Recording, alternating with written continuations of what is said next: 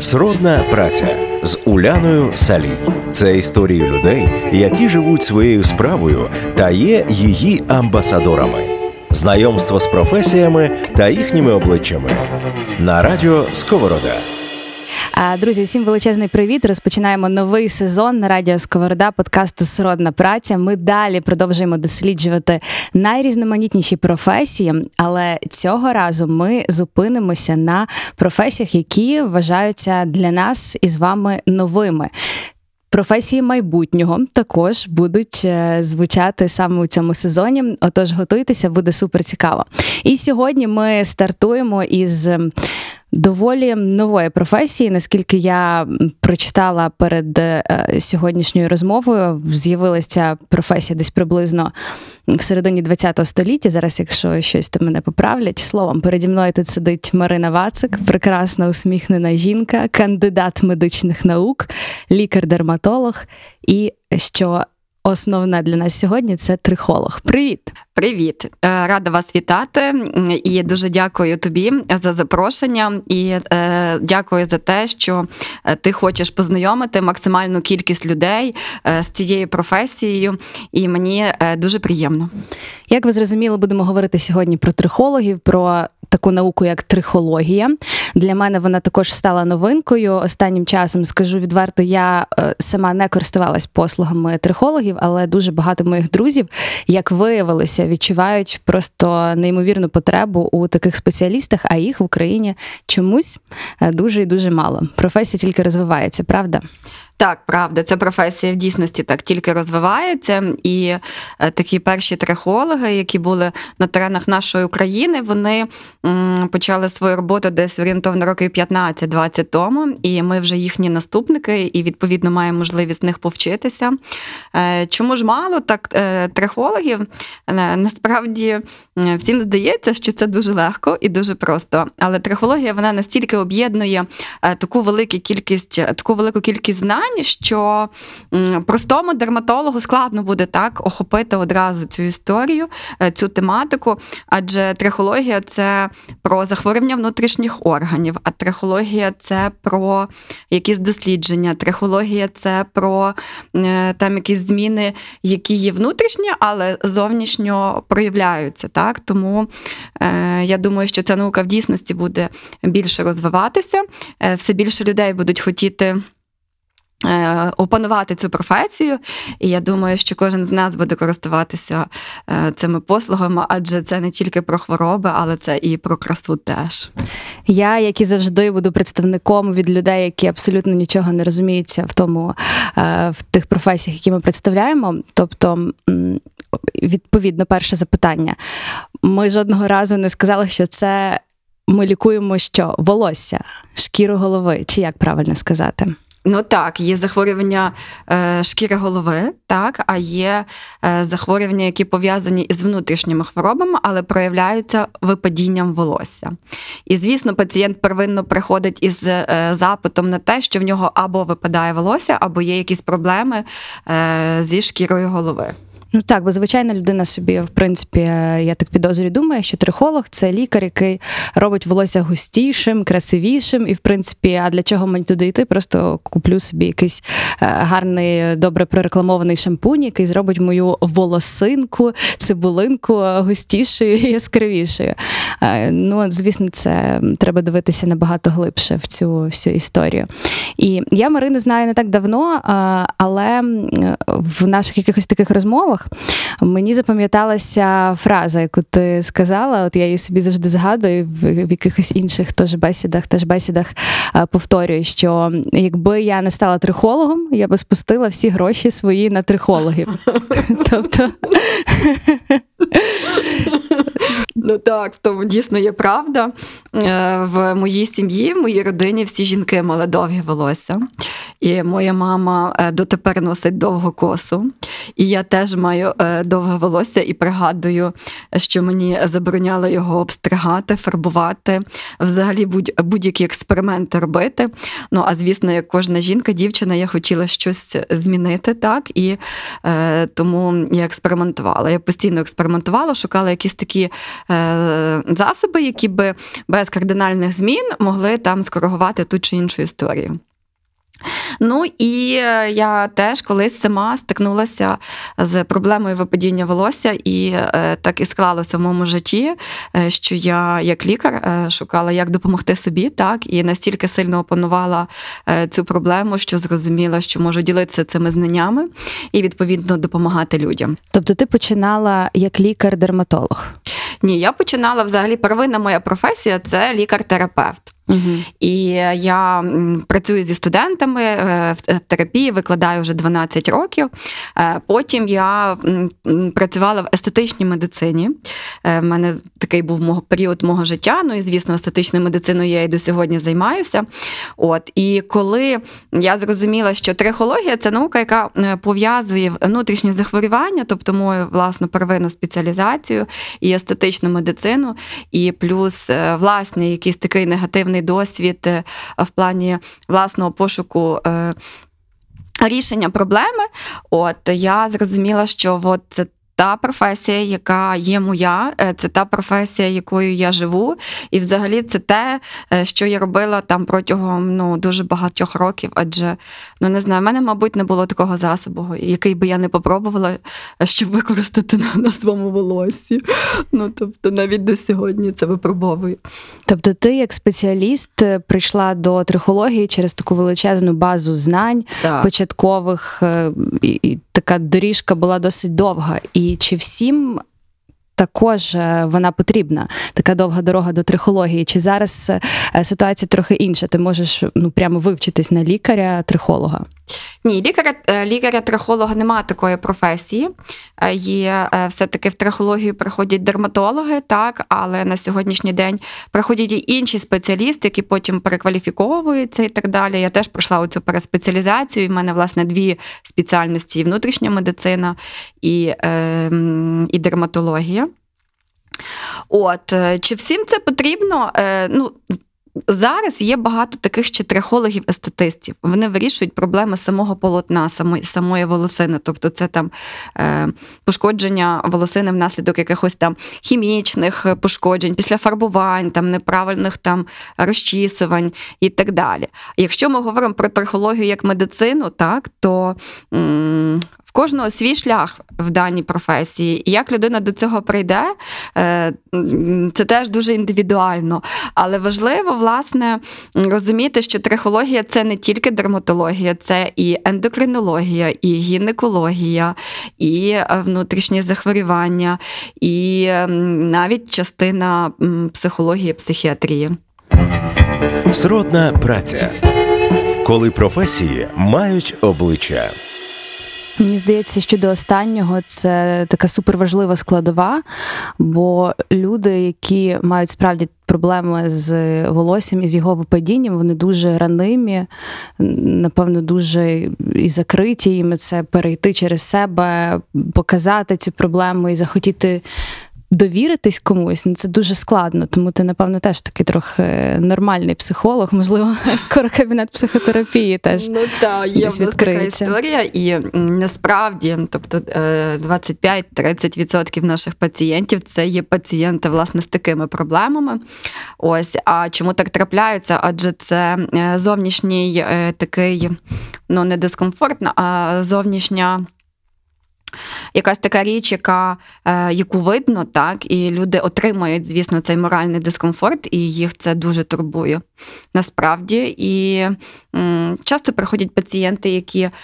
В минулому або в майбутньому е, отримують цю депресію внаслідок е, випадіння волосся. Тому, звісно, деколи ми рекомендуємо і консультацію суміжних спеціалістів для такого комплаєнсу в плані лікування одного пацієнта з якими найчастіше запитами до тебе приходять і чоловіки, і жінки? Тобто, що вони хочуть? Тобто люди реально лисіють вже, чи просто в більшості хочуть гарніше виглядати? От в Україні як це виглядає, в принципі?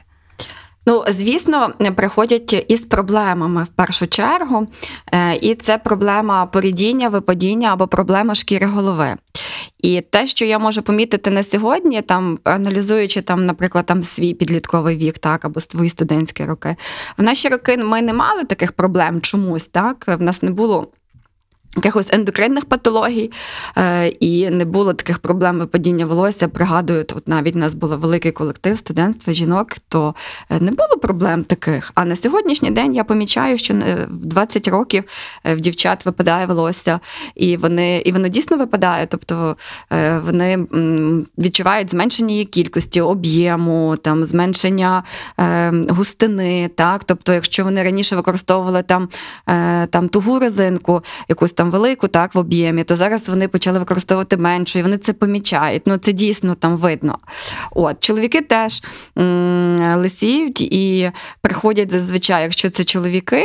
Це от такий молодий е, вік, е, адже полосіння в них відбувається там з 17, 18, 19 років. Ну і ясно, що чоловіки теж не хочуть бути лисими. Для ну, тобто, якщо можна щось зробити, і так би мовити. Е, продовжити оту таку е, молодість, е, то чому б і ні? Ну просто всі кажуть, ну генетика зазвичай батьки ну цьому 17-річному хлопцю скажуть, «Ну, це генетика, що тут зробити, але виявляється, що можна врятувати, якщо вчасно звернутися. Так, можна врятувати і можна просто відтермінувати певний час, коли в нього почнуться такі кардинальні зміни. Тобто, якщо би він мав полетіти там в 20, ну там в 25, то в нього це відбудеться там в 35. І зрештою, якщо є там велика гарна донорська зона, то в майбутньому він може зробити собі пересадку волосся, і цей хлопець ніколи не буде лисий.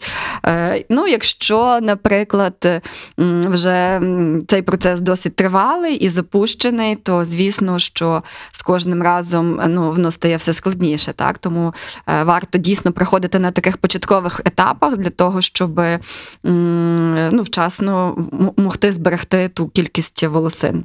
Але все ж таки, наскільки оця генетика, про яку постійно говорять, відіграє е, важливу роль? Наскільки от відсотково генетика і зовнішні фактори, може, якісь? Генетика займає справді велике місце. Ну справді, тому що е, якщо б е, волосяний фолікул не був чутливий до е, дії андрогенів, так так званих чоловічих гормонів, як у жінок, так і у чоловіків, то будь-які зовнішні фактори не вплинули би на те, щоб відбулася мініатюризація тої волосини, зменшення, витончення і порідіння. Це якщо ми говоримо щодо причини андрогенетичного типу випадіння волосся, те, яке пов'язане з проблемами гормонів. Тому, звісно, генетика має велике значення. Ну тобто, ну навіть якщо у відсотках, якщо це це. Це той тип, то ну, відсотків 80, так, і тільки 20 десь якоїсь такої зовнішньої дії. Хочу повернутися до того моменту, коли ми говорили про те, що раніше не було таких проблем із волоссям у дівчат і хлопців. Може бути таке, що, припустимо, ти не стик... ти зараз бачиш багато тих людей, тоді ти не бачила їх так багато, і плюс люди і самі не звертали можливо уваги. Ну, випало та й випало, ну менше резинка, та й менше. Чи все-таки зараз е, ну якось я не знаю, тяжче жити, чи що стресів багато, і ну тут така хвороба 21 століття? Ну, мабуть, да, це хвороба 21 століття, адже ми маємо зовсім інші екологічні умови, ми маємо зовсім інші ритми життя, е, ми маємо зовсім інші, іншу якість продукту, і, відповідно, навіть і той стресовий чинник він теж надзвичайно впливає на, на нас і на ріст нашого волосся. Тому десь оця комбінація цих всіх е, причин вона і призводить до того, що. Е, таких е, моментів стає більше і більше. Ну і звісно, коли люди дізнаються, е, що є така професія, що є такий лікар, до якого можна звернутися, і то як тільки людина помічає, що в неї є якийсь такий симптом, то вона йде і коригує, пробує це. Наскільки зараз багато людей практикують в Україні трихологію?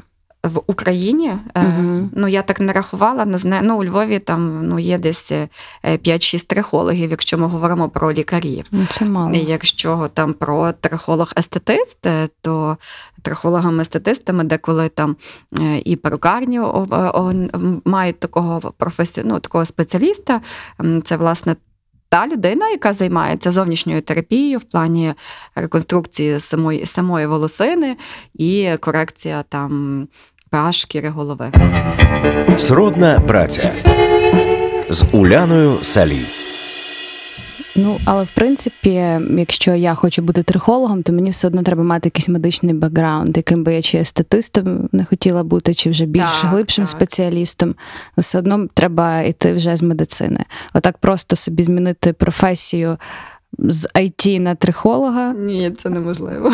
неможливо. От перше розчарування в цьому році. Тому треба йти до експертів, і це такі трохи довгі, довгі роки навчання, довгий процес.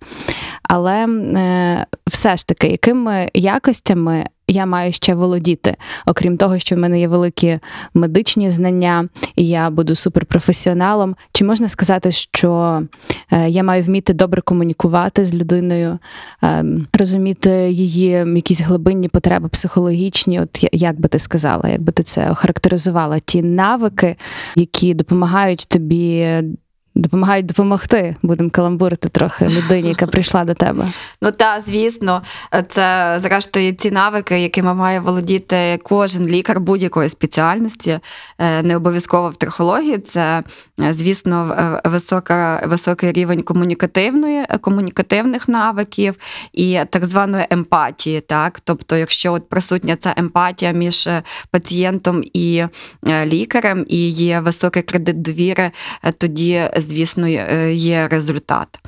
Е, От е, чи потрібно лікарю, трихологу занурюватися в якісь психологічні аспекти?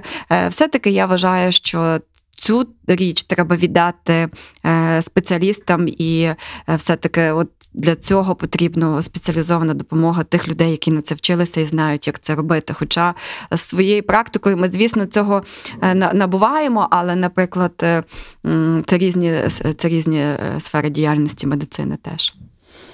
Така молода наука, трихологія. Як ти думаєш, вона буде далі стрімко розвиватися? От Твої прогнози, в принципі, чи будуть потребувати люди тих спеціалістів, чи будуть якісь вже речі, і можливо вони вже є, які можуть їх замінити? Ця галузь буде розвиватися все більше і більше, тому що запит на красу в людей стає е, більший. Запит на молодість в людей стає більший. Бо якщо ми візьмемо, припустимо, лисого чоловіка і або чоловіка, який лисіє, е, він виглядає старше порівняння там до е, своїх однолітків. Якщо ми беремо жінок, то е, є звичайно ці певні стандарти, які на сьогоднішній день ми модифікуємо, так, і там е, той же ж боді-позитив і так далі. Але ж оця е, коса, так, е, вона ж є такою енергетичною річчю, так, вона, крім того, що. Диференціює нас е, е, ну, як статево, так відрізняє від чоловіків жінку від чоловіка, так і додає нам такої сили. Тому, звісно, що люди е, завжди хотіли мати довге красиве волосся, бо це жіноча енергія і чоловіча краса. І Ну, чоловіча молодість, так. Ну, а як же цей Брюс Уілліс? Лисунчик, який всім подобається. Комусь все-таки пасує, ну але це, ну, зараз така, така тенденція до того, що все-таки, все-таки люди мають бути з красивим волоссям, так, і ну, з красивою косою. Ну, це, звісно, вибір кожного, але от хочеться ще зачепити таку тему. Я, здається, бачила, і ти в своєму блозі її піднімала раніше. Зараз в моді боді-позитив е, в тренді, і це супер, і такі всі різні речі. І дуже багато дівчат ведуть навіть в інстаграмі свої сторінки, де вони показують свою недосконалу шкіру, деколи дуже недосконало, деколи з відверто з відвертою хворобою. Ну, бо є ж різні стадії навіть того самого акне. І е, так само і з волоссям можна собі сказати, що можна і шкіру голови, і волосся до тої когорти е, приписати, що я можу лисіти, але це нормально. У мене волосся може бути тонше, але це нормально. От як ти ставишся до таких людей? Я ставлюся досить позитивно, тому що є такі стани, які ти ну не можеш змінити, так? І, наприклад, або є такі стадії, які треба сприйняти. Так? Звісно, якщо ми говоримо про жінок, то ми маємо багато шляхів, шляхів рішення інших. Так? Тобто, якщо медицина, е, наприклад, вже не, не, не в силі так допомогти, е, то є речі, так, так звані замісні, так, тобто можна завжди використати перуку там, чи накладку, і це теж буде ну, певна допомога. Тому, е, в принципі, е, я за, е, тако, за, тому що чим більше буде таких людей, які будуть показувати, що це нормально, е, тим більше е, люди будуть відчувати ну, якусь таку підтримку психологічну, так, і вони не будуть отримувати цю депресію е, внаслідок того, що вони чимось відрізняються від інших. І от це не тільки лиса не стосується, а така більша проблема, яку би я сказала, ну це теж не можна назвати сильною проблемою, але це раннє посивіння, так.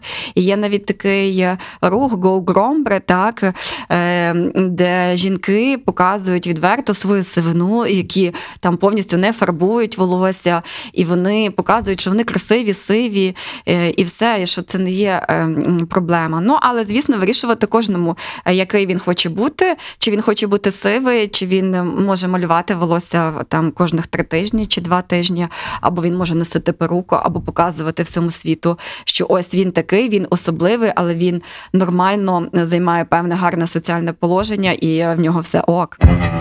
Сродна праця. Знайомство з професіями та їхніми обличчями на радіо Сковорода. Ти згадала про перуки, і я собі пригадала оці колись були модні шиньйони, здається, називалося це просто Так, так. собі, от знову ж таки, за відсутності експертів, які могли би допомогти волосся стати твоєму здоровішим. Хотілося, щоб воно було густіше, то тому чіпляли собі ці шиньйони, такі величезні, такі коси великі. Моїй бабусі навіть така була колись. То в Ну, тому була причина, чи це просто мода така була тоді? Могла бути і в тому причина теж, але і мода була на такі великі е, зачіски. Генетично ж не кожна з нас має е, таку, е, таку велику густину волосся для того, щоб створити таку велику зачіску. Так? Мгм. І тому е, ясно, якщо була така тенденція і така мода, то треба було якимось підручними засобами організувати таку зачіску. І звісно, що люди застосовували такі шиньйони. Я, до речі, теж собі купила перуку. Серйозно? Серйозно. У мене кучеряве волосся, і з кучерявого волосся просто нереально зробити чілку. Або якщо її зробити, то це потім дуже складно в.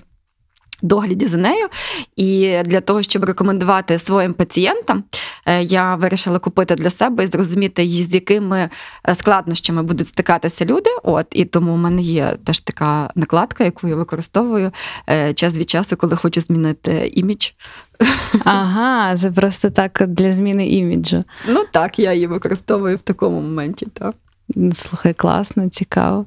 От не, не хочеш бути кудрявою, зробила собі рівненьке волосся, і не за дві години це стоїш, вирівнюєш. У мене колись була подруга, яка теж була кудрява, а вона хотіла бути. Не такою кудрявою, вона хотіла бути кудрява, але не такою. То вона ну, страшно пилила собі волосся, не знаю, як вона зараз це робить.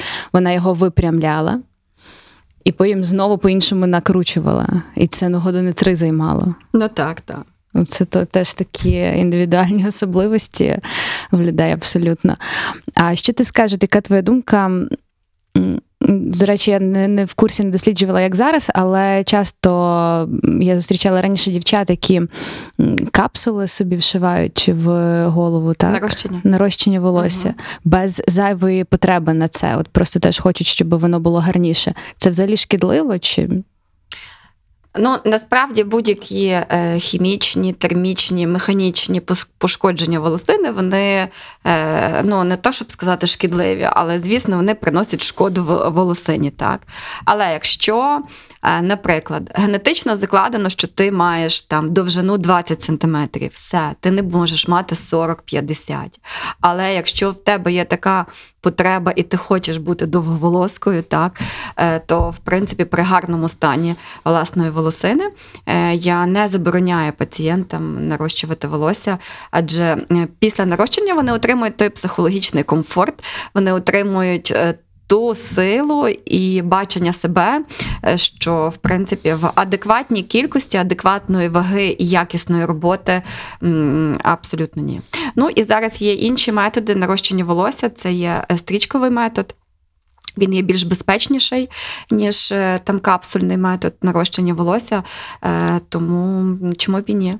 Ну тобто, це теж така своя презентація Так. зовнішньому світу. Так. Мене зачепило, те, що ти сказала, що якщо генетично закладено, що волосся буде рости на таку довжину, то все. Тобто ще генетично закладено, а в мене от всі думають, от я буду гарно доглядати, і воно тоді відросте довго-довго. Але ну, по факту, якщо в мене є така довжина роками, і вона чомусь не змінюється, ти думаєш, чому, чому, ну, то це все генетика, так? Так, так, це правда. Ну, По факту, генетика. якщо волосся має довжину 20 сантиметрів, отак воно в принципі і буде мати.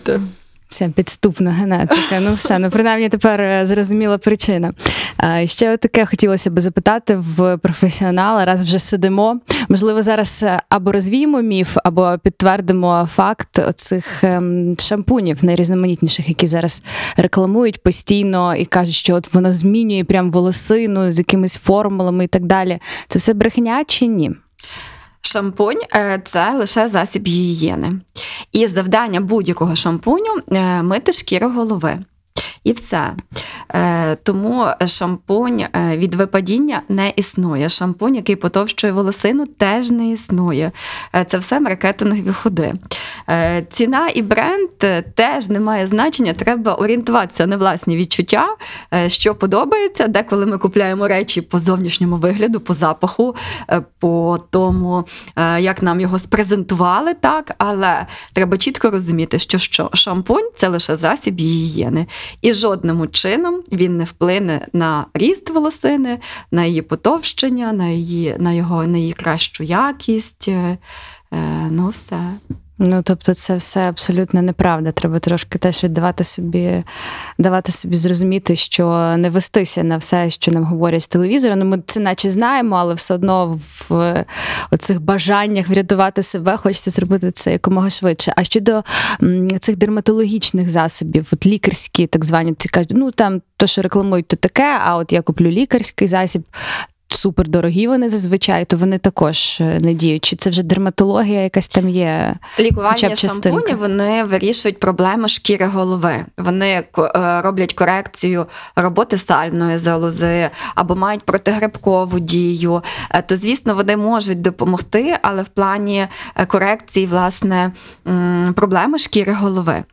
Але вони жодним чином знову ж таки не вплинуть на ріст, не вплине на зупинку на зу- призупинення випадіння волосся, або ж там на потовщення самої волосини. Точно ні. Ну і ще такою особливістю, що є сульфатні шампуні, е, є безсульфатні шампуні. Все-таки я люблю використовувати сульфатні шампуні, адже вони гарно піняться і вони гарно абсорбують на себе бруд. І, відповідно, гарно промивають волосисту частину шкіри голови. Так? Е, А безсульфатні шампуні все-таки е, це теж є певний маркетинговий хід, і е, це. Його необхідно використовувати в тому випадку, якщо, наприклад, дійсно там зробили ботокс волосся або кератинування, ну для того, щоб не зруйнувати дію от цього ботоксу і кератинування нанопластики. Ось, а в іншому випадку нема змісту. На етикетці можна знайти так. Прямо там і пише Так. сульфатний, безсульфатний, чи Так, там якась супер невідома нікому назва. Ти дивишся, не розумієш, що там в Так. складі. Ну, і якщо написано. самостійно обирати шампунь, так, е, то треба ну, дотримуватися таких коротких правил, що е, все-таки шампунь ми обираємо по типу шкіри голови. Е, Тип шкіри голови теж можна визначити самостійно в плані того, наскільки часто ми маємо голову. Так? Якщо ми маємо голову раз в тиждень, то зрозуміло, що в нас сухий тип шкіри голови. Якщо ми маємо голову там е, щодня, е, то зрозуміло, ну, що це жирний тип шкіри голови. Так, через день то нормально жирний. Ось тому обирати шампунь треба по типу шкіри голови. І якщо ви не знаєте, який обрати шампунь, але хочеться щось таке якісне, щоб не нашкодило, бо нашкодити теж можна насправді.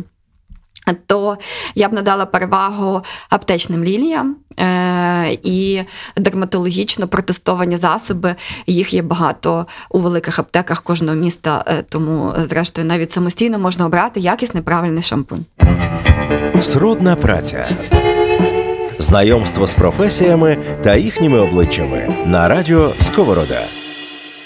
Ну, можна підсумувати, що якусь таку поверхневу історію, там жирність голови чи ту саму лупу, то ще можна підкоригувати шампунями Так. і теж якісними. Але загалом це все внутрішньо йде. Це треба досліджувати себе, своє тіло, якщо ти маєш якісь е, серйозніші проблеми. Тому, друзі, майте на увазі, що така не, непроста історія наш організм, і от, що найгірше довга. От Довга. поки розберешся, що до чого ти, ти розповідаєш в твоєму випадку, поки дійшло одне за одним, одне за одним, і треба мати терпіння. Це, напевно, теж важливо говорити, що потрібно от, от, терпіння. Довго, так. Мгм. Миттєвого результату в трихології немає. Так, от е, в естетичній медицині привикли, знаєте, там от е, зроблю таке порівняння. Е, е, зробив аугментацію губ, так, і е, в тебе результат видно одразу. Так, е, там зробив ботулінотерапію, зморшки розгладилися, і в принципі результат видно через два тижні. А волосся е, тут така історія, що для того, щоб воно відновилося, для того, щоб його стан значно покращився, щоб відросла довжина, густина, е, то інколи потрібно місяці, так, а навіть е, деколи роки для того, щоб відновити е, те, що трапилось. Ну і звісно, залежно з якого вихідного рівня ми починаємо. Угу. Ти е, дерматолог, терапевт, трихолог. Чи будеш іти далі кудись в якісь інші медицинські напрями? Чи все-таки зараз ти бачиш, що трихологія це саме те, що тобі потрібно? Ну, я хочу отримати ще одну спеціалізацію ендокринологію, так що з впевненістю Тягне Е, за собою трихологія її якраз. трихологія тягне за собою ендокринологію, і тут е, не без того. Ось е, ще мені дуже подобається антиейдж медицина, превентивна медицина, і це не про ін'єкції краси, а це власне про те, як зберегти свою молодість, здоров'я і красу, так, тобто як попередити виникнення якихось захворювань, так. Ем, Ось тому це оті напрямки, в яких я е, буду розвиватися, і які я на сьогоднішній день теж вивчаю.